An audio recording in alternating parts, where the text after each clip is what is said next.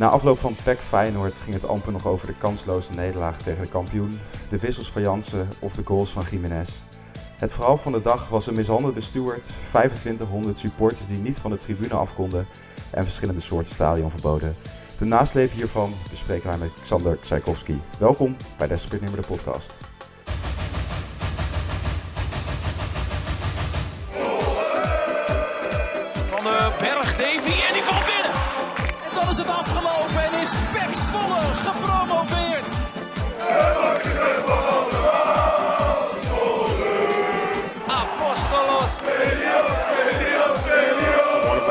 Uh, in football ever. En daar is het VRT 0-3. En daar is hij nog. Nummer 13. Wow, wat gaat er nu gebeuren? Het is seizoen 4, aflevering 10, Desperat Nimmer de podcast. Zometeen gaan wij, eh, Ruben, Joost en ik, Adriaan, het hebben over de wedstrijd tegen Feyenoord. Maar er is eerst nog wat eh, ander nieuws wat eh, we te bespreken hebben. En daarvoor eh, bellen we nu ook met Xander Kar- Eh, fijn dat je... Blijf lastig. Ja, blijf lastig. Ik had wel verwacht tijd, dat je een eh, beetje... zou- Ik, ik had verwacht dat je een beetje zou oefenen daarop, maar niet gebeurd. nou, ik had de tijd ervoor, maar eh, toch niet gedaan. Ook leuk. Heel goed. Ehm, ja, er is eh, van alles gebeurd eh, rond de wedstrijd tegen Feyenoord. Het waren toch dingen die wij in al onze jaren van supporters zijn eh, niet echt hebben meegemaakt eerder. Het supporterscollectief noemde het in hun brief een eh, donkere bladzijde in de geschiedenis van de club. Ben je het eh, daarmee eens, Sander? Ehm, nou ja, goed. ik weet niet of het een donkere bladzijde is in die zin dat het nooit eerder is voorgekomen. Daar ben ik niet, eh, niet altijd bij geweest. Kijk, wat er de afgelopen weken of dit seizoen gebeurt, dat is volgens mij ja, niet nieuw. Ik denk dat het wat wel nieuw is, is dat er, ehm, ja, dat de maatregelen, hè, dat er strakker opgetreden wordt of strenger opgetreden wordt tegen misdragingen van supporters. Ja, en dat zorgt wel voor ja, de nodige issues eigenlijk elke week en ook voor het nodige nieuws. Maar ja, ik denk dat het wel eh, noodzakelijk is om eh, uiteindelijk eh, te zorgen dat we wat minder vooronderzoek en minder boetes en minder sancties krijgen. Dus ja, in die zin denk ik dat het wel noodzakelijk is om de route die we nu afleggen, om die te vervolgen en door te blijven zetten. Als we dan eh, beginnen bij wat er gebeurde zondagmiddag in het stadion. De verhalen waren dat er eh, jongens op de tribune een brief in de hand kregen dat ze een stadionverbod kregen. Eh, wisten die jongens, mannen al dat ze dat stadionverbod hadden toen ze het stadion binnenkwamen? Of kregen ze dat nieuws pas op de tribune te horen? Nou, onze indruk is dat die jongens dat wel degelijk wisten, maar helemaal hard maken kunnen we dat niet. Kijk hoe het eh, werkt op het moment dat wij eh, eh, supporters verdenken van een, ja, laat maar even strafbaar feit noemen, hè, of misdraging. Even los van welke wedstrijd dat ook is, is dat wij die supporters dan een aangetekende brief sturen met informatie waarvan ze verdacht worden. met het verzoek om zich bij de gedragscommissie te melden. Hè, dat is nieuw dit seizoen. Eh, we leggen ze ook voor dat ze de, het dossier wat er over hun is samengesteld ook kunnen inzien. En ze kunnen zich dan voor de gedragscommissie eh, verdedigen ten opzichte van de strafbare feiten die wij ze dan, hè, waar wij ze dan van verdenken. En wat er vaak gebeurt, dat is niet nieuw, maar dat is eigenlijk altijd zo, is dat supporters die wel voelen aankomen dat ze een, eh, een brief thuis gaan krijgen, dat ze die brief dan bewust niet aannemen. Eh, en dan onder het mom van, ja, ik weet niet dat ik een stadionverbod heb of een tijdelijke ontzegging, eh, toch op het stadion verschijnen. En eh, die eh, personen, die spreken we dan altijd aan in het stadion. Dus dat is niet iets nieuws. Hè. En het is ook niet zo dat wij stadionverboden uitdelen in het stadion of met brieven lopen te wapperen. Wij kiezen er dan voor op het moment dat wij iemand zien of herkennen die, waarvan we weten dat hij of een stadionverbod heeft of een tijdelijke ontzegging heeft. Die spreken we dan aan. Hè. Dat laten we door een steward doen. En dan melden we alleen van, hé, hey, let op, Pietje, eh, wij zien jou hier nu lopen. Eh, ben jij je ervan bewust dat je een tijdelijke ontzegging of een stadionverbod hebt? Zo nee, dan weet je dat nu. En zo ja, eh, dan is de, is de consequentie dat als diegene in het stadion blijft, dat hij een overtreding is. En dat dat tot gevolg kan hebben dat hij dan zijn stadionverbod verdubbeld wordt. Of dat het zelfs een strafrechtelijk onderzoek wordt. Omdat hij, eh, nou ja, eh, volgens mij heet het in juridische termen huisvredebreuk pleegt. Hè, dus dat hij zich begeeft in een plek waar hij niet mag komen. Ja, en een strafrechtelijk onderzoek wil je niet als supporter, want dat betekent dat je een strafblad kan krijgen. Dus het is eigenlijk een waarschuwing richting de supporter. Van let op, weet je dat je een stadionverbod hebt? Zo niet, dan weet je het nu. En zowel, dan, uh, ja, dan adviseren we je om weg te gaan. En wij grijpen dan verder ook niet in. Dus het is niet zo dat wij dan iemand alsnog uh, van het uit het stadion gaan halen of met fysiek geweld gaan verwijderen. Wij brengen hem alleen op de hoogte en dan is de keuze aan de supporter zelf om te blijven op te gaan. En gelukkig uh, komt het bijna niet voor dat supporters weigeren om weg te gaan. Oké. Okay. Uh, hoeveel personen ging het gisteren die een, uh, deze melding kregen van, vanuit stewards of beveiliging van hé, hey, je hebt een tijdelijke ontzegging? Nou, er waren een aantal bij het supportershome. Daarvan is de indruk dat die denken dat ze wel in het supportershome mogen komen, maar niet in het stadion. Nou, het stadionverbod geldt voor het hele stadionterrein. Dus daar wordt uh, de, keurig tegen verteld van... hé, let op, hier mag je eigenlijk ook niet komen. En er waren er uiteindelijk drie in het stadion terechtgekomen... waarvan er twee uiteindelijk zijn aangesproken en die zijn weggegaan. En één is aangesproken en is in eerste instantie weggegaan... maar is later weer teruggekomen. Um, ja, dus, dus ja, dat, dat hij misschien niet wist dat hij een stadionverbod heeft... dat kan ik niet hard maken. Het stadionverbod wat die persoon had... die had hij overigens al een tijdje... Dus ja, uh, ik vind het heel erg onaane uh, niet aannemelijk dat hij er echt niks van af wist. Wij vermoeden dat hij wel degelijk wist dat hij een stadionverbod had. Maar eigenlijk een beetje de troefkaart speelde alsof hij niet wist dat hij een stadionverbod had. Ja. Hij komt toch op de tribune. Waarom wordt deze man, jongen, niet aangesproken bij de ingang, bij betreden van het stadion? Nou, dat is, dat is de vraag. Hè? Want kijk, op het moment dat iemand een, uh, een tijdelijke ontzegging of een stadionverbod krijgt, wordt ook zijn seizoenskaart geblokkeerd. Dus op het moment dat zo iemand zijn seizoenskaart aanbiedt, dan komt hij al niet binnen. En dan kan je hem aanspreken buiten het stadion. Dus dat gebeurt een enkele keer. Hè. Bij een aantal van die supporters gebeurt dat dan. Uh, nou ja, dat er dus uiteindelijk supporters toch binnenkomen, dat, uh, nou ja, dat doet vermoeden dat ze op andermans kaarten of met andere kaarten binnenkomen. Nou ja, daar kan je je ook al van afvragen. Als je dus altijd met je seizoenskaart binnenkomt en nu in één keer op een ander kaartje. Ja, ben je dan echt daadwerkelijk niet op de hoogte dat je een stadionverbod hebt? Of probeer je op een slinkse wijze toch binnen te komen? Uh, ja, en als dan uiteindelijk zo iemand binnen is en wij zien hem op de tribune. Ja, dan wordt zo iemand op de tribune aangesproken op het feit dat hij zich ergens begeeft waar hij niet mag zijn. En uh, het verhaal is volgens mij dat uh, die, alle deze drie de mensen zijn aangesproken. Twee daarvan gingen zonder hoort of stoten weg. En bij één ging het fout. Klopt dat? Ja, dat klopt. Wat is daar gebeurd? Nou, in eerste instantie is die persoon aangesproken uh, op de tribune. Die is toen vervolgens keurig meegelopen met de steward en weggegaan. En die is toen in de omloop bij een groepje medesupporters blijven staan. En uiteindelijk is hij met datzelfde groepje via een andere ingang de tribune weer opgegaan. En ook op een andere plek gaan zitten. Uh, ik denk, maar dat weet ik ook niet 100% zeker, maar wij vermoeden dat hij dat uh, nou ja, bewust gedaan heeft om op een andere plek te zitten, om dan te kijken of we hem wel door hadden.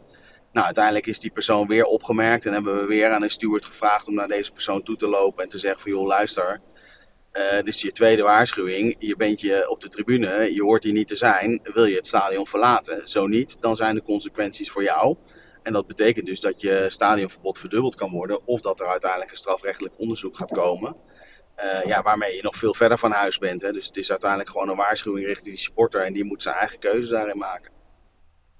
Maar, maar waarom wordt hij dan, uh, waarom wordt hij dan als, als hij niet van, vanuit PEC niet van de tribune verwijderd wordt... waarom wordt dan nog een keer tegen zo'n jongen dan gezegd van... ja, als je het nou nog een keer niet doet, dan... Hè, waarom blijft hij dan doorgaan met die waarschuwingen? Nou, omdat het in principe nooit voorkomt dat iemand niet weggaat. Hmm. Dus dit is iets wat eigenlijk elke wedstrijd wel een keer gebeurt. Hè? Want uh, nou zeker dit seizoen, we hebben eigenlijk alle wedstrijden wel uh, mensen een tijdelijke ontzegging gegeven op, of opgelegd. En er zijn altijd jongens die proberen om dan toch nog uh, bij de wedstrijden te zijn. En meestal als we die mensen dan aantreffen in, in of rondom het stadion, dan gaan ze gelijk weg. Nou ja, deze jongen wilde niet weggaan, dus dan doen we dat nog een tweede keer. Nou, en toen liep dat uiteindelijk uit de hand. Hoe, wat is daar precies gebeurd zover jullie weten? Nou, uh, voor zover ik gezien heb, want ik heb de beelden uiteindelijk gisteren bekeken, is dat die uh, steward die vraagt aan die jongen nogmaals om uh, het stadion te verlaten. Dat doet hij niet. En vervolgens wordt de steward door twee andere personen eigenlijk in een soort van nekklem gelegd. eh, van de tribune naar beneden gegooid. Dus die jongen zat helemaal op de bovenste rij op vak Noord. Die twee andere jongens die eh, slaan en schoppen die jongen helemaal naar beneden. Dus helemaal naar eh, ongeveer eh, onderaan bij het veld. Eh, nou, op een zulke gewelddadige manier dat dat echt best wel eh, shocking is. Die eh, steward heeft op een gegeven moment zichzelf kunnen bevrijden uit, eh, uit de situatie. En is toen via een uitgang eh, de tribune afgerend. Nou, en ik ben er wel van overtuigd dat als dat niet gelukt was, dan was hij wel eh, zeer ernstig gewond geraakt. En gelukkig is het niet zo ver gekomen. Dus hij heeft wel de nodige schrammen, blauwe plekken, heel erg last van zijn lies, et cetera. Maar goed, gisteren zat hij nog vol met adrenaline. Dus toen zei hij dat het akkoord was en dat hij niet, niet zwaar gewond was. Uiteindelijk is hij vandaag nog wel naar het ziekenhuis gegaan om te checken of dat inderdaad wel eh, het geval is. Eh, maar ja, het geweld hem? wat gebruikt was, was echt zo excessief dat uiteindelijk de politie besloten heeft om eh, nou, die jongens direct van de, eigenlijk aan te houden. En eh, vervolgens is er natuurlijk een discussie over ontstaan van ja, wat is de beste methode om die jongens dan eh, aan te houden. Ja, want je, je, je, je zegt, je, je hebt het over direct aanhouden, maar dit, dit, dit is gebeurd in de hoeveelste minuut? Waar hebben we het over? Eh, volgens mij was dit eh, einde wedstrijd, dacht ik. Exacte minuut weet ik niet. Oké. Maar want, want, want eh, direct aanhouden, dat in mijn optiek, zoals ik het, nou ja, als ik in de stad loop op een, op een gemiddelde zaterdagavond, is direct aanhouden, gewoon naar binnen lopen, die jongen bij zijn kraag vatten en, en meenemen. Waarom is dat niet gebeurd? Ja. Nou ja, dat, dat, dat, is, dat is protocol. Hè? Dus wat je niet wil, is je wil niet politie op het vak sturen of ME het vak opsturen. Want dan gaan allerlei mensen zich ermee bemoeien en dan escaleert de boel. Dus wat wij ook nooit doen, is dat we professioneel be- beveiligingspersoneel of politie naar dat soort jongens toe laten lopen met een eh, mededeling dat ze een stadionverbod hebben. Maar dat doen stewards. Hè, om het laagdrempelig te houden en ook echt als een waarschuwing mee te geven. Nou, op het moment dat zoiets gebeurt met eh, zulk excessief geweld, dan wil de politie uiteindelijk die jongens aanhouden. Wat daarbij meespeelde was dat de jongen om, hè, wie het stadionverbod had, daarvan was bekend wie het was. Maar van die andere twee jongens was de identiteit op dat moment niet bekend. Dus op het moment dat jij dan niet direct ingrijpt, dan betekent dat dat die jongens zich kunnen vermengen met groepen en in een groep het stadion kunnen verlaten en weg kunnen komen. Nou, en dat wilde de politie voorkomen.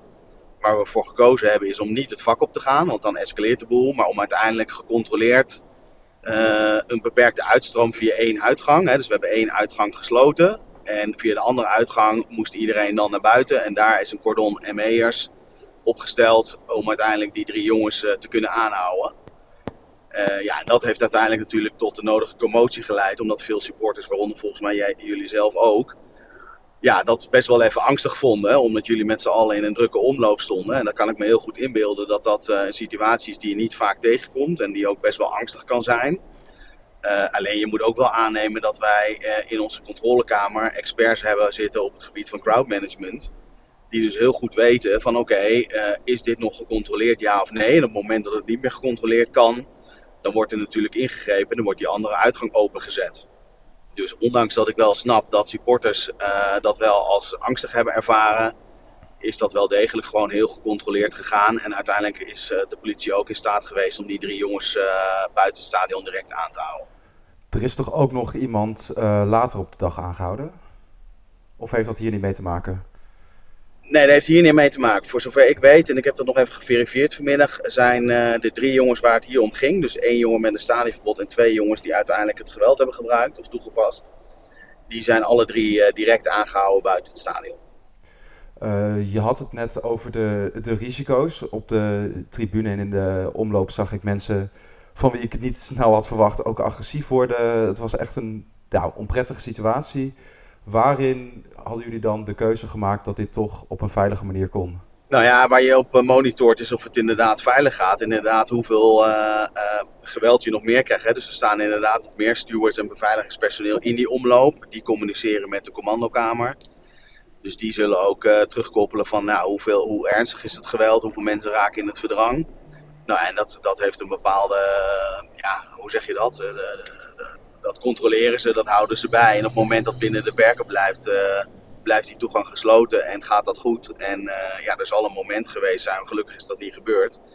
Waarop dan de politie inschat van ja, weet je, dit is buitenproportioneel, dit gaat niet meer. En dan wordt die andere uitgang opengezet. Wie besluit uiteindelijk eh, dat die gecontroleerde uitstromer is? Want het verhaal gaat dat de politie op een gegeven moment de controle in het stadion heeft overgenomen. En dat de club dan niks te zeggen heeft. In hoeverre klopt dat? Nou, uiteindelijk is het gewoon uh, de openbare orde die hersteld wordt of moet worden. En dan is de politie die dat besluit. Hè. Dus dan worden wij uiteindelijk gewoon overruled. Dat, dat zie je ook bijvoorbeeld met zo'n incident als bij Go Ahead Eagles. Dat er dan uh, rookpotten afgaan in een uitvak. Ja, er komt dan politie bij. De politie schakelt dan de forensische opsporing in. En die schakelt dan de, de explosieve opruimingsdiensten in ja, zo werkt dat. Hè. Dus hoe ernstiger de situatie is, hoe meer uh, je eigen veiligheidsorganisatie uh, ja, overruled wordt door uiteindelijk uh, politie of zelfs justitie. Maar ik, ik, heb, ik, heb, ik vind toch één ding, als ik even één ding nog mag zeggen. Het, het wordt net gezegd, ja, de politie in de controlekamer die, die monitort of het nog wel veilig gaat. Nou, ik heb ik heb beveiligers, nou wat was het, één of twee op, uh, bij, bij ingang A, heb ik zien staan. Ik, ik dacht, nou, ik ben blij dat ik die gasten niet ben. Ja. Want het, eh, een, een groepen agressieve jongeren uh, voor je neus. nou, wat we net ook al zeiden, wij werden zelfs agressief. Nou, we, nou, we kunnen nog net spellen, dat zijn we nooit. Um, ik vond het voor mezelf alleen al onveilig, maar ook voor die, voor die bewaker. Dus wanneer, is het dan, wanneer spreken we dan van een onveilige situatie? Hoe ver moet het dan gaan voordat zo'n, zo'n, uh, dat er in de controlekamer wordt gezegd... ja, nee, maar nu is het echt onveilig. En je, zei, je gaf net als voorbeeld, ja, dan wordt op een gegeven moment die andere ingang open gedaan. Nou, ik was op een gegeven moment al zover, al werd die andere ingang open gedaan. Uh, uh, als er paniek was ontstaan, dan was ik gewoon naar beneden gekeld... en dan had ik ingang A niet meer gehaald. Ja, Nee, maar goed, ik, ik ben geen specialist op, uh, op uh, crowdmanagement. Dus dat zou je dan echt even moeten vragen aan een specialiste. Maar wat ik begrepen heb, is het allemaal uh, redelijk gecontroleerd verlopen. Zij hebben dat vandaag geëvalueerd. En na de evaluatie bleek ook dat nou ja, dat, dat, dat redelijk, dus redelijk gecontroleerd is gegaan. Natuurlijk neemt de spanning altijd toe. En neemt ook het risico toe. Alleen die afweging maken uiteindelijk de mensen in de commandokamer of dat ja, risico aanvaardbaar is. En tot nu toe hebben ze dus ingeschat dat dat aanvaardbaar is geweest. Kijk, natuurlijk moeten we dat achteraf evalueren, hè, dus dat zullen we ook doen. Ook gezien de reacties die het uiteindelijk oplevert, hè, want het levert je ook een hele hoop ja, negativiteit en reacties op. Maar aan de andere kant, kijk, wij krijgen ook heel veel uh, meldingen weer van mensen, onder andere beveiligers, die zeggen ja, er wordt nu wel heel veel gesproken over het gevaar voor uh, de supporters. Maar wij dan, weet je, wij hebben uiteindelijk ook de, de nodige risico's gelopen. En ook met het geweldsincident ja, er zijn ook een heleboel beveiligers die dat gezien hebben en meegekregen hebben. En zeggen van nou weet je wat, uh, ik, ik kom volgende keer niet meer vrijwillig als steward bij Pax Volle werken. Want uh, ik heb nu gezien wat er gebeurd is. En datzelfde geldt ook bij, wat was het, Sparta thuis. Dat, dat die jongens op die Lexaanwand klimmen. Ja, als je ook ziet wat voor geweld daar tegen stewards gebruikt wordt om uiteindelijk om op, op zo'n Lexaanwand te komen. Ja, dat is gewoon zo buitenproportioneel. Ja, en dat zorgt er uiteindelijk ook voor dat wij als club steeds meer professioneel beveiligingspersoneel in moeten huren. Die tegen dit soort situaties bestand zijn. Want je kan je wel voorstellen dat een steward die vrijwillig werk doet, ja, minder goed tegen die druk kan dan een, een professionele beveiliger of zelfs een politieagent. Ja, maar Xander dan toch even. Hè. Er zijn 2500 mensen op een uh, Noordtribune. Die zijn allemaal boos. Die moeten een half uur langer wachten. Uh, die gaan op hekken klimmen. Die staan in nou, hutje mutje om naar buiten te gaan. vaders met kinderen. Een heel ME-peloton buiten die, ze, die erop staat te wachten. In hoeverre laat je dan als club toe dat, dat je dit doet, in plaats van dat je met een groepje agenten ME die tribune opgaat om die twee jongens aan te pakken. Dat kan toch niet? Nou, maar ik denk dat het gevaar andersom, hè, dus wat jij zegt nu, dat als jij uh, ME het, uh, het vak op laat gaan, dat er één grote massale knokpartij komt. En dan heb je nog veel meer ellende dan een gecontroleerde uitstroom. Maar wat is die risicoanalyse dan? Want uh, er hebben toch maar twee mensen iemand helemaal naar de, naar de van de trap gegooid en geslagen. Dat waren er toch ook geen 50? Dus waarom zouden dan opeens 50 of 100 mensen zich tegen die agenten keren? Waar is die analyse dan op gebaseerd? Ja, dat, Want dat, dat hebben we ook nog nooit meegemaakt. Dat hebben we ook nog nooit meegemaakt. Nee, en nu zijn wel 2500 mensen de dupe. Ja, maar dat snap ik. Maar er zijn natuurlijk wel uh, ervaringen van andere clubs en andere situaties geweest die uiteindelijk uh, het, tot een, een, bepaald protocol leiden. En dat protocol zegt gewoon voor joh, het is het minst verstandige om de tribune op te gaan. Het meest verstandige is om een gecontroleerde uitstroom te doen. Maar goed, nogmaals, ik ben geen specialist op dat gebied. Dus ik laat me adviseren door mensen die daar wel gespecialiseerd in zijn. En die zeggen dat dit uiteindelijk de beste oplossing was om uiteindelijk toch die personen aan te houden. Het alternatief was dus dat je inderdaad alles openlaat en dat die jongens uiteindelijk wegkomen zonder dat ze geïdentificeerd zijn of gestraft worden. Ja, en dat wilde de politie in dit geval niet. En dat had met name ook te maken met het ja, criminele verleden, laat ik het maar zo zeggen, van degene die uiteindelijk op die tribune aangehouden moest worden. dus dat het dusdanig werd ingeschat van, nou ja, deze jongens die moeten we er wel uithalen, want dat, uh, dat laten we niet, uh, niet gaan. Denk je, denken jullie dat jullie het de volgende keer weer zo zouden doen?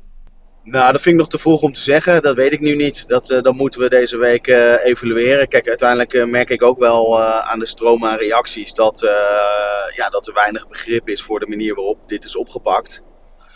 Ja, dus dan moet je een afweging maken. Wat weegt zwaarder inderdaad, hè? om het de volgende keer weer op deze manier te doen. Of om dan die twee jongens maar te laten gaan en weg te laten komen met het uh, ja, uh, gedrag wat ze hebben gedaan. Kijk, wat wij wel hebben afgestemd aan het begin van het seizoen, is dat... Uh, kijk, vorig seizoen was dat anders. Hè? Vorig seizoen is er ook een incident geweest met een jongen die heeft een rookpot afgestoken. Die hebben we toen aangesproken op de tribune van joh, uh, meld je, want we weten niet wie je bent. We hebben je wel op beeld, maar we hebben je nog niet geïdentificeerd. Meld je, dan kan je de straf wellicht meevallen. Doe je dit niet, dan gaan we je aanhouden. En toen hebben we dat uiteindelijk niet op het stadion gedaan of in het stadion.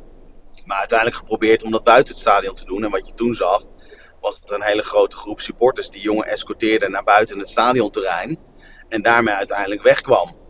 Ja, dat zijn allemaal situaties die je meeneemt. En we hebben aan het begin van dit seizoen hebben we gezegd, er is een nieuw veiligheidsbeleid. En op het moment dat we nu zien dat er iemand zich op het stadion of op het vak misdraagt, dan uh, gaan we er alles aan doen om diegene daar ter plekke aan te houden. En dan is dit met een gecontroleerde uitstroom uh, ja, de meest uh, controleerbare oplossing. En een vak opgaan ja, is dan niet een betere oplossing dan wat nu is gebeurd.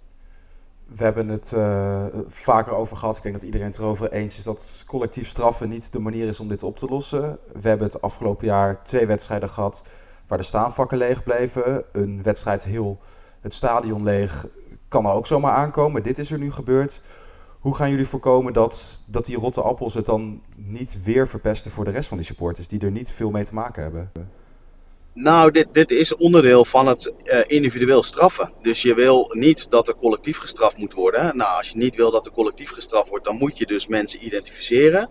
Dan moet je de daders heel dadergericht aanpakken. En dat betekent dus dat je ja, uh, mensen moet identificeren, mensen moet aanhouden, mensen moet oppakken en uiteindelijk gewoon individueel moet blijven straffen. Nou, dat is een richting die we dit jaar hebben gekozen. Hè. Dus we zijn daar veel strenger in geworden dit jaar. Als je kijkt naar het aantal stadionverboden vorig jaar, dan waren dat er volgens mij een stuk of 35 in totaal.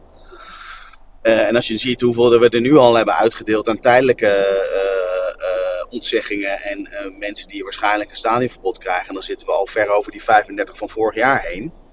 En ja, dat geeft ook maar weer aan dat je ziet hoeveel individuen nog steeds denken dat ze vuurwerk kunnen afsteken of stewards kunnen molesteren binnen ons stadion. Maar uh, dat mensen een half uur langer moeten wachten, uh, in paniek raken of boos worden, uh, dat zien jullie niet als een, ook een soort van collectieve straf? Vind je nee, zelf zie... niet dat je achter, vind je zelf niet dat achteraf jullie veel hadden beter onderzoek hadden kunnen doen en proberen die personen naar de hand op te sporen? Nee, kijk, wij doen, altijd, wij doen altijd onderzoek naar de personen die wij verdenken van iets. Hè. Dus op het moment dat wij niet direct weten wie dat is, bij Sparta thuis hebben we bijvoorbeeld 20 personen eh, in beeld gebracht. Daar zijn er volgens mij een stuk of 12 van nu geïdentificeerd en voor die gedragscommissie gekomen. Die overige, zeg maar acht, daarvan weten, hebben we wel een beeld wie het zijn, maar we weten nog niet wie het, wie het exact is in de, in vorm van identificatie. Nou, elke week kijken we weer of we die mensen tegenkomen, of we ze kunnen aanhouden, of we ze kunnen identificeren. Ja, dat blijft toch uiteindelijk uh, iets wat, waar je lange adem voor moet hebben en wat je niet zomaar kan, kan bewerkstelligen. Nou, en, en wat, je, wat je net vroeg hè, van over de, de, de sancties en de, de straffen. Kijk, er is een onafhankelijk waarnemer, die is elke wedstrijd bij ons in de commandokamer. Die kijkt mee met wat wij doen. Dus op het moment dat wij iemand zien waarvan iemand zegt: hé, hey, dat is Pietje, die heeft een stadionverbod en wij doen niks. Dan zet de KVB een streepje als onze naam van: nou, Peksvolle grijpt niet in. Nou, en als je dat dus dan niet doet, dan betekent dat, dat op het moment dat je een vooronderzoek krijgt, dan doe je er dus niet alles aan om te voorkomen dat, die, uh, dat er misdragingen zijn of uiteindelijk op te treden tegen misdragingen. Ja, en dan is de consequentie dat je uiteindelijk een sanctie krijgt. En dat is dan weer of een boete of weer een uitsluiting bij een wedstrijd. Ja, maar wat ik bedoel te zeggen, zou je voortaan, hè, als uh, dit opnieuw zou gebeuren, zou je dan weer de hele tribune zo op deze manier naar buiten laten gaan of op te sluiten? Of zou je zeggen, of adviseren aan de politie en de driehoek die erover gaat, doe dit nou niet. En doe dit onderzoek achteraf, want we hebben ze op beeld. En we hebben notabene de naam van uh, zijn kameraden, van zijn kameraad die een stadionverbod heeft. Die kun je toch uitnodigen in de politiekamer en verhoren om erachter te komen wie dat gedaan hebben. Ja, Wat dat, zou jij adviseren? Nou, dat, dat, klinkt natuurlijk nu heel makkelijk om te zeggen dat je dat zou doen. Alleen, uh, ja, weet je, uiteindelijk neem je ook een beslissing. En dan achteraf kan je ook uh, een keer een verkeerde beslissing maken. En ik zeg, dan zeg ik niet dat dit een verkeerde beslissing is. Maar ja, elke beslissing moet je wel even afwegen. Kijk, uh, vooraf schat je natuurlijk niet in dat de reactie van de supporters dusdanig hevig is dat je denkt van ja, was dit al de juiste beslissing? Nou, dat moeten we evalueren. Dus dan moeten we naar kijken of we dat in de volgende keer weer op deze manier zouden moeten doen. Ja, en dan praat ik even op persoonlijke titel, Alexander. Maar ik was gisteren was ik echt woest, want ik kom al 17 jaar bij de club.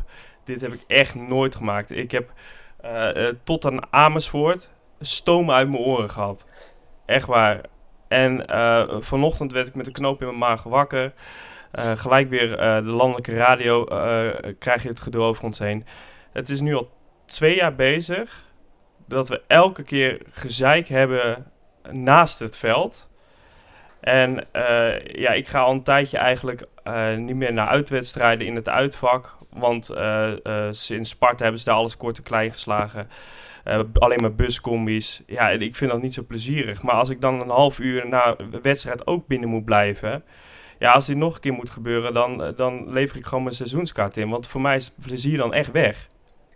Ja, maar komt het plezier, gederfde plezier dan door het feit dat uh, de ME uiteindelijk één keer zo ingrijpt om een raddraaier eruit te halen? Of ligt het aan die raddraaier die nog steeds op de tribune zit en denkt dat het verantwoord is om een steward van de tribune af te rossen? Nee, kijk, geweld buiten kijf moet aangepakt worden. Maar het gaat om de manier waarop. En ik vind uh, de manier waarop, die vind ik niet leuk. Want ik kan veel betere dingen doen in mijn uh, vrije tijd dan uh, opgesloten zitten. Of uh, met, dat ik me voel als, als een crimineel of iemand die er niet mag zijn.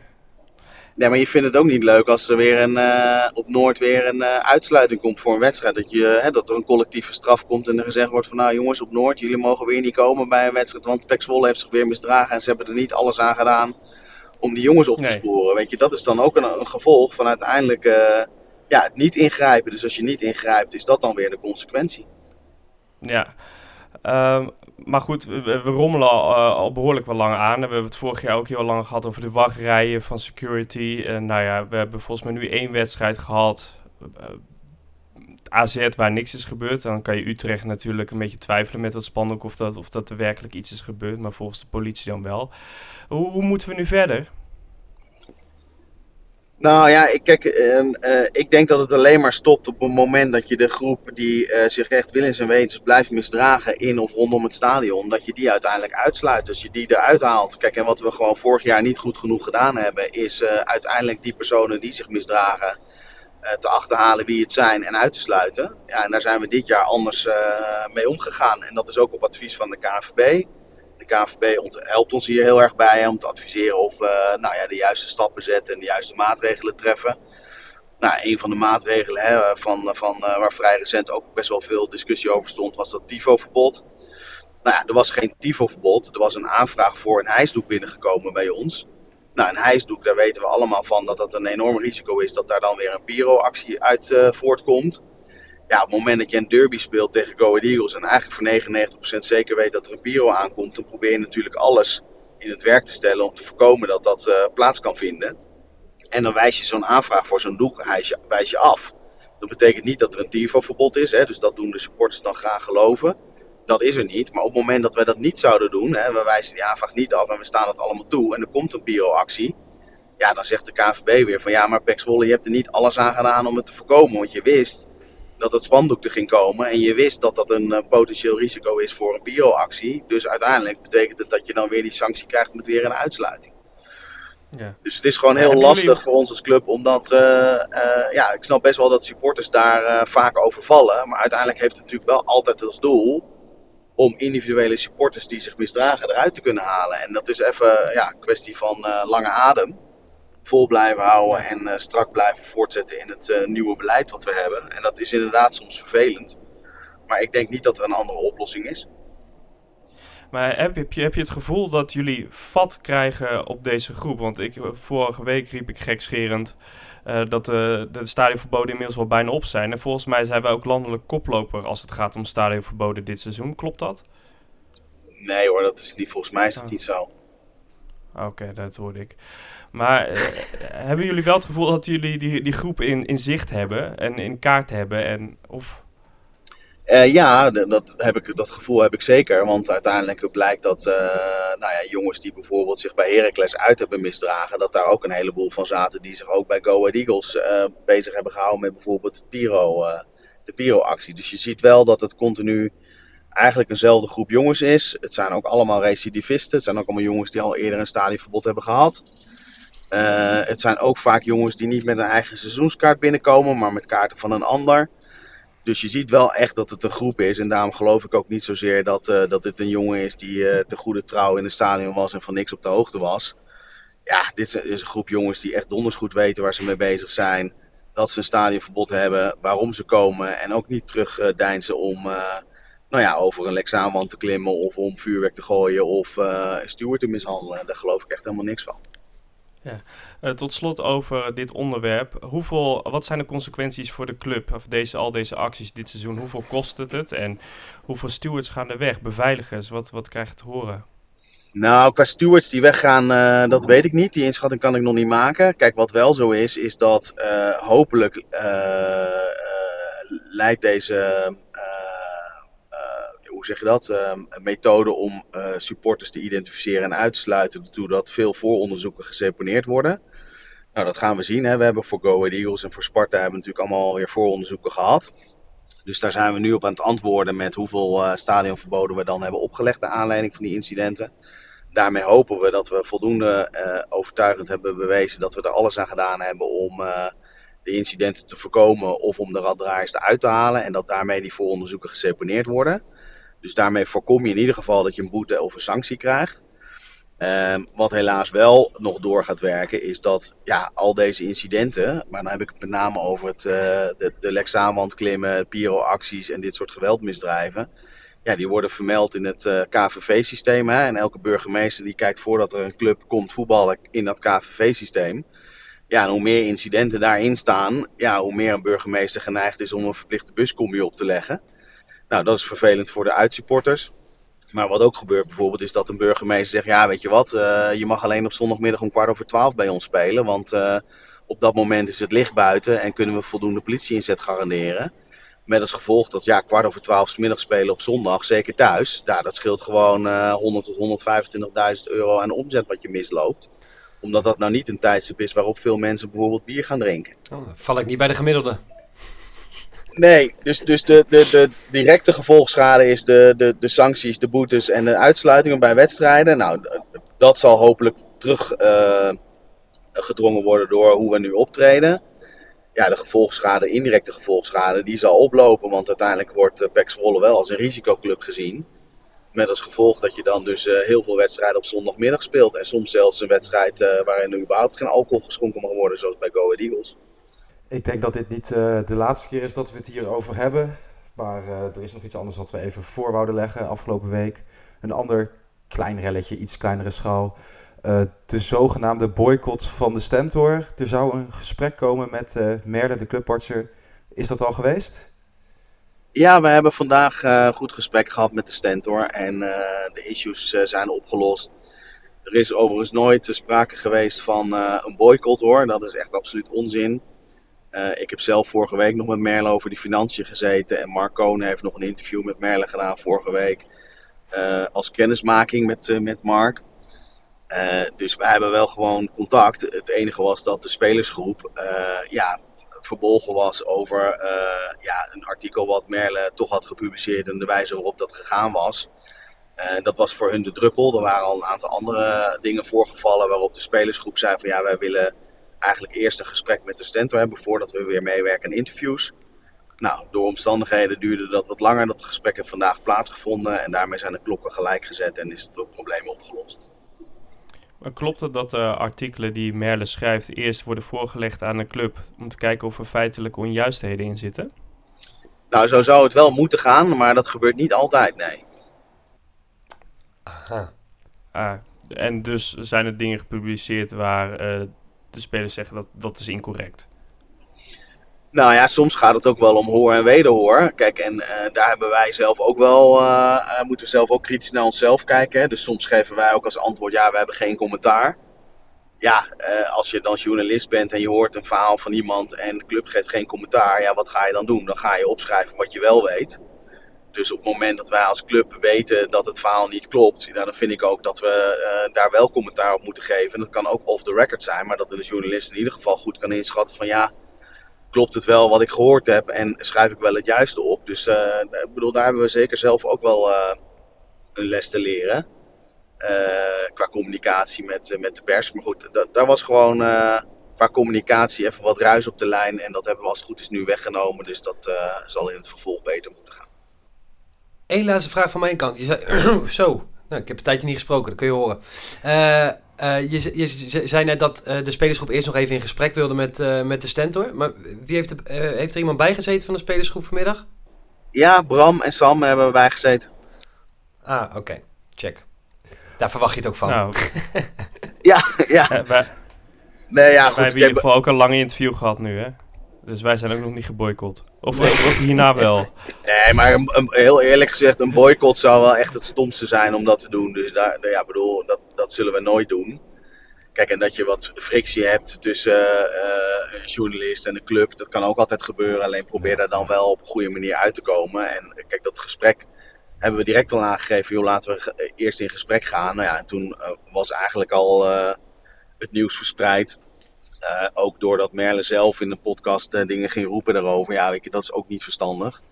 Uh, wacht dan gewoon eerst even dat gesprek af. En ja, hou het dan in ieder geval even tussen de club en de, en de clubwatcher zelf. En probeer het op die manier op te lossen. Kijk, en nu ging het een eigen leven leiden.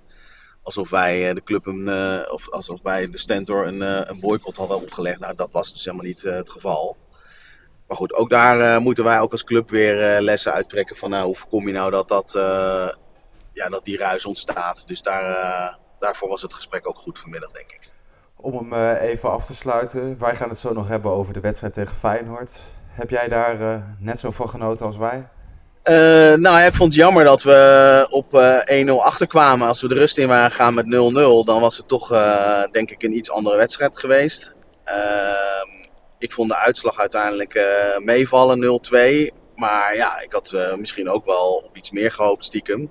Maar dan moet het spel ook wel uh, nog weer iets beter zijn om, uh, om dat te kunnen bewerkstelligen. Maar goed, Feyenoord is ook niet uh, de minste tegenstander, maar ze speelden ook niet het beste spel. Dus als er een kans was, dan was het zeker deze week wel geweest. Maar helaas zat dat er niet in.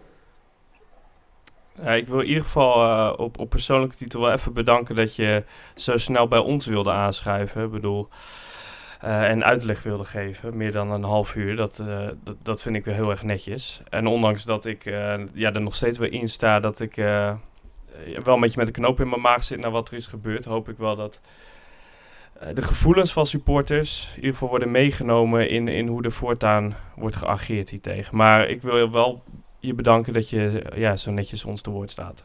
Nou, misschien is het nog wel goed uh, om, uh, om iets toe te voegen. We hebben vorige week ook uh, met wat andere jongens gezeten van PEC.nu. En die gaven ook wat kritiek op de maatregelen. Moet je nou maatregelen overal toepassen? Hè? Als je strenge controles gaat houden bij Go Ahead Eagles bijvoorbeeld, moet dat dan ook bij Zuid en bij Oost? Of kan je dat ook alleen op de Noordtribune doen? Hè? Waar iedereen weet, oké, daar is het risico het grootste. En als je daar op die tribune zit, weet je ook dat je geconfronteerd wordt met extra maatregelen of dat je een keer een wedstrijd mist vanwege sanctie. Dat, dat accepteren die groepen sneller, denk ik. Nou, daar ben ik het ook wel mee eens. Weet je, ja, je hoeft geen vuurwerkhond bij de Zuidtribune te zetten, dus waarom zou je dat dan doen? Dus we luisteren zeker naar, uh, naar de feedback van supporters. En als het lukt en kan, dan zullen we dat ook zeker uh, verbeteren. En ja, ook wat dit betreft, ja, natuurlijk, we evalueren uiteindelijk ook op uh, deze maatregel uiteindelijk de moeite waard is geweest. Of dat je misschien de volgende keer toch zegt van nou ja, laten we dat op een andere manier oplossen. Dus dat, eh, die feedback nemen we zeker mee. Heel erg bedankt eh, Xander voor je tijd en eh, tot de volgende keer maar weer. Ja, graag gedaan jongens. Ja, ik ben helemaal klaar mee. Een kut week weer gehad, het is zo'n kut seizoen. We blijven een voetbalpodcast, dus we moeten het ook nog even over de wedstrijd hebben van zondagmiddag. PEC Feyenoord. Leuk. Eh, we waren heel positief voor de wedstrijd. Joost, jij zei 7-0. Ruben 4-0. Het werd 2-0. Zei ik 4-0? Ik dacht 3-0. Oh, dan had ik Oh. 4-0 gezegd. Eh, Dat denk ja. ik. Toch niet de oorwassing die we verwacht hadden. Eh, ben je dan tevreden met het resultaat, Joost? Ja, ja, ja, ja, eigenlijk ben ik wel tevreden met het resu- resultaat. Want je kan ook een heel slecht doelsaldo krijgen. En dat hebben we niet. Dus met het resultaat ben ik, eh, ja, ondanks dat je verliest, wel tevreden. Ruben, heb jij genoeg pluspuntjes gezien? Ik heb eh, heel veel eh, aanknopingspunten gezien. Nou, ja, nou, als ik heel eerlijk ben, heb ik ehm, vooral gezien eh, dat we gewoon echt, nou ja, dat hadden we het wat was twee weken geleden thuis al. Maar nu ook dat je op elke positie gewoon minder bent. En dat komt er zelfs bij een slecht Feyenoord gewoon bovendrijven. Want Feyenoord was echt niet goed. Hè? Als er een dag was waarop het had gekund, als je zelf een beetje in vorm was, was het wel, was het wel zondag. Dus nou, dat, is wat, vooral wat ik gezien heb. En ik heb wel... eh, kijk, eh Velios leuk hoor jongens. Eh, maar wel als je op de helft van de tegenstander speelt. Want dit is niet te doen. Nee, dat is wel eens een beetje pijnlijk. Dat je in zo'n wedstrijd wordt gedwongen om te counteren. En dan ja, Ja. nul snelheid hebt voorin. Ja, en da- maar Ja. daar ligt denk ik de hele crux. Hè? En ook waar we het eigenlijk de laatste weken over hebben. Want ik heb het idee dat eh, de roep om het vertrek van Jansen steeds groter wordt. Hebben jullie dat ook of niet? Ja, maar ik vind dat nog steeds echt veel en veel te vroeg. Ja, ik, ik, maar ik zelf s- snap dat niet. En dat zit hem bij mij vooral in... eh, kijk, Schreuder speelde vorig jaar heel erg aanvallend. Toen hadden wij ook in de KKD zeker nou, twee keer per wedstrijd... dat de tegenstander alleen op Schendelaar af kan. Ongeacht de Ja. tegenstander. We zijn er tegen Dordrecht een paar keer vies uitgecounterd. Eh, tegen elke tegenstander er ook. En je zag ook bij Schreuder de laatste vijf wedstrijden, toen we om die titel speelden, dat we aanvallend ook niet zo heel krachtig waren. Hè? Toen kwamen we er moeilijk doorheen. Wonnen we moeilijk. Uiteindelijk wonnen we wel, weet je wel, omdat die tegenstanders minder waren. Maar het ging al iets moeilijker. Nou ja, dit jaar speel je met Jansen iets behoudener. Maar als je verdedigend kijkt, en natuurlijk had Feyenoord veel meer kunnen scoren, maar het gebeurt uiteindelijk niet. Eh, de centrale defensie ziet er best wel goed uit. Ja. Ondanks de namen die er staan. eh, en ondanks eigenlijk ook twee spelers op een positie waar je eh, dat liever niet ziet. Voor Polen en McNulty. Want dat zijn gewoon geen backs. Dus al met al... In Van Polens geval niet meer, nee. Nee, dus, dus al met al eh, eh, snap ik het wel. Maar ja, je, je creëert dus ook iets minder. Ja, dat, dat neem je op de koop toe. Dus eigenlijk heeft eh Zwolle precies naar verwachting gespeeld tegen Feyenoord. Alleen het resulteert dat wel dat je één keer op goal hebt geschoten. Ja, dat was ook nog niet buitenspel van eh Hubert. Met dat hakje. Ja. Dat is een beetje de enige kans die je hebt gehad. En dan kan kan je wel zeggen van ja, weet je, er zit het, eh, het moet aanvallender. Maar ja, dan krijgen ze ook meer tegen. Ja. Je hebt dus Nou, Het is gewoon duidelijk dat, dat, dat als, je dus, als je dus nu moet wisselen in het geval van Huiberts en eh Velios, dat het er gewoon dus niet beter van wordt. En dan vind ik het een op zich een beetje flauw, omdat je dan nog wel tegen Feyenoord, ja hoor, dat je tegen Feyenoord speelt. Dus dan zou je nog kunnen zeggen, nou geeft die gasten dan ook eh, de tegenstanders Excelsior uit. Is dat, wordt dat dan interessanter? Nou ja, dat zou best wel eens kunnen. Alleen, eh, zo zie je in ieder geval dat eh, als je dus niet op en top bent, je hebt niet je dag, dan wordt het tegen Feyenoord gewoon Ja. niks op het moment. En we missen dus nog, zoals we elke week roepen, 1 à 2 creatieve spelers eh, met snelheid. ja. En dan had je in de derde minuut had je ook gewoon al een rode kaart kunnen pakken. En penalty tegen. Of was Scheidsje, dat op de eh, Ja, ik vond de scheids wel coulant. Ja. Ik vond hem ook eh, erg coulant. Het idee van PEC was wel duidelijk, hè? Vanaf het begin fel erop knallen. Nou, hadden jullie niet het idee dat Peck gewoon t- die, die, seco- die wedstrijd gewoon twee seconden later was begonnen? Overal te laat die eerste En tien minuten. overal schoppen, Ongekend. ja. Het, was, het was schoppen naar alles wat bewogen. Het leek wel alsof ze allemaal aan de ket zaten. Maar ja, dat was dus Feyenoord, eh, eh, die fanatiek begon vanaf het eh, eerste moment. Ja, en op zich vond ik dat helemaal niet zo'n gek idee. Ik, ik snap het wel. Alleen, Eh, agressief zijn eh, en agressief zijn is wel, wel twee verschillende dingen hoor eh, in het veld. Dus of agressief zijn, die bal veroveren en dat je lekker kan counteren. Of agressief zijn door naar alles waar je, waar je te laat komt gewoon naar te trappen. Ik vond het wel grappig om te zien, maar op een gegeven moment werd het ook een beetje van... eh, nou, gaan we ook nog voetballen of... Nou ja, vaak wordt het verwijt wel gemaakt naar, naar Zwolle dat we te slap zijn. Ja. Dus ja, Ja, nee zeker. Nee, ja. Maar dat is inderdaad wel zo dat er, er werd veel geschopt. Maar hoeveel kaarten heeft Peck gepakt? Vier? Drie? nul. Eentje. Oh, één. Alleen van de berg. Eén? Blessuretijd van de eerste helft. Oh, ik had echt het idee dat dit vaker... eh, Oh, nou beter. Eh, het stond dus wel aardig defensief. Maar die eerste tegengoal, daar ging wel eh, heel veel mis. Van wie was de grootste fout, Ruben? Eh, ja, wie zou dat nou zijn? Nee, dat is natuurlijk gewoon... Uiteindelijk is dit echt Schendelaars Want het is in de 16, het is zijn gebied. Hij moet daar gewoon heersen. Eh, dus hij moet die bal gewoon hebben. Maar het, het ziet er allerlulligst uit. Dat is in ieder geval duidelijk. En dat, dat lag niet alleen aan eh, Schendelaar. Nee, daarvoor was het ook echt vier man die onder die bal doorschiet. Die stuiter niet goed kan inschatten. Het, eh, het zag er aardig klungelig uit wel, hè? Ja, Mintek kon ook Ja, ja, maar vrij op de keeper dat- af ja. daarvoor ook nog. Ja. Ja. Nou ja, en ti- het- kijk, bij die, bij die goal, eh, dat Kersten daar de fout in gaat, kan je je nog enigszins voorstellen dat je ook met je tegenstander bezig bent, hè? Bal en tegenstander. Maar als dat dan gedekt is, dan hoeft Schendelaar dus in zijn, hoeft eigenlijk helemaal in zijn eigen 16 alleen maar naar die bal te duiken. Ja. ja. Ja, die sprong even langs. De tweede... Ja. v- Viel het jullie ook op dat het moment dat eh, Schendelaar eh, eh, deed, eh, deed alsof, of hij had daadwerkelijk wat hoor, maar het, het leek gewoon heel licht, iets aan zijn gezicht had, dat die scheidsrechter eh, gelijk, eh gelijk eh, mensen erbij, dat eh, die schrik van fase er nog een beetje in zit. Ja, Het is toch ook gewoon protocol? Dat, Nee, nee, nee, Nee, maar zeker. dat Maar, ik is bedoel, het leek zo ja. paniekeriger. ja. Ja, en terecht, zo moet het ook zijn. ja. vond ik grappig. Wil ik even delen. Hadden jullie in de tweede helft... De sfeer was een beetje gezapig. We weten wel Of vond je? waardoor het kwam. Ik vond het echt topsfeer. Had je het idee... Joost ook trouwens. Ja, jij hebt nog wel even je best gedaan, Joost. Ja, maar uiteindelijk kwam dat dus eh, waarschijnlijk op al dat gedoe bij, bij het V-vak. Want we hoorden de Ja, trommel ja. ook niet meer. En als er, als er een slechte sfeer is, dan hoor je altijd nog wel af en toe de trommel gaan. Dus die, die waren er gewoon mee gestopt.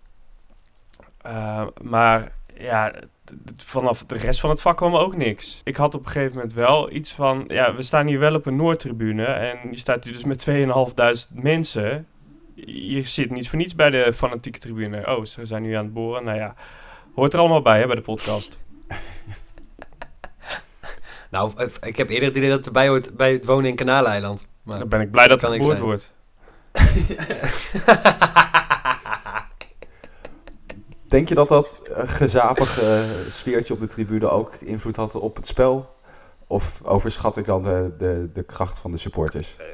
Uiteindelijk heeft het altijd invloed eh, op een bepaalde manier. In de zin van, je kunt een veel positievere invloed zijn. Dus ja, op die manier heeft het invloed, ja.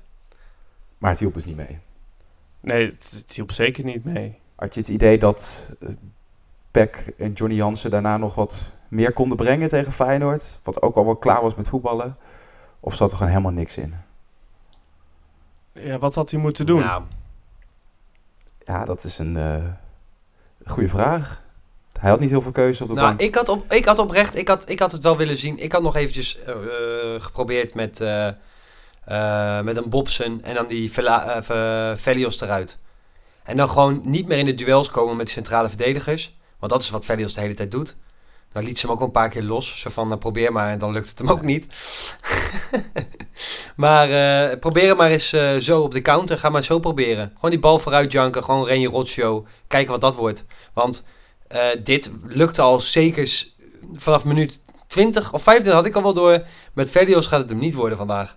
Eigenlijk had ik dat alweer eerder. Maar eh, toen werd het wel echt duidelijk. En dat had hij wel kunnen proberen. Maar laten we wel Met wezen. Fontana lukt het eh, bijna, de- hè? Oh, ik vond Fontana weer matig, jongens. Hoeveel ballen heeft hij gehad? En Serrano. Ah, Fontana Fontana, is veel, die, die doet heel druk, maar Ja. doet niks. Ja. ja.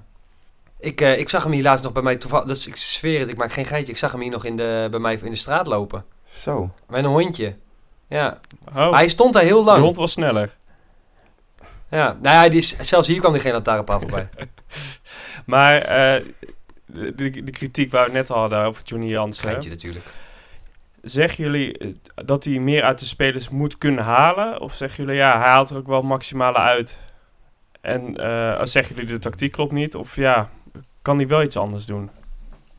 Er is niet heel veel keuze, maar eh, je krijgt ook niet het idee dat hij een plan B klaar heeft staan waarmee hij het om kan zetten. En eh, dat hoeft niet meteen een, een speler van de bank te betekenen, maar dat kan ook gewoon een, een speelstijlverandering zijn. En dat heb ik dit hele seizoen eigenlijk nog niet gezien. Misschien tegen Sparta in de eerste wedstrijd. Dat dat wel even pompen werd toen Velios erbij kwam, wat toen nog wel een goaltje had opgeleverd. Maar verder... Nee. Ja, maar dat is ook met, door middel van een, eh, van een wissel inderdaad. Hè. Dus volgens mij wat jij zegt klopt wel. Eh, het, het gaat niet eens zozeer om... eh, kijk, als jij blijkbaar je bank niet goed genoeg vindt dat je ze niet in wil brengen... Ja. Dat is tot daaraan toe. Maar een tactische omzetting in het veld. Eigenlijk het probleem wat we dus al...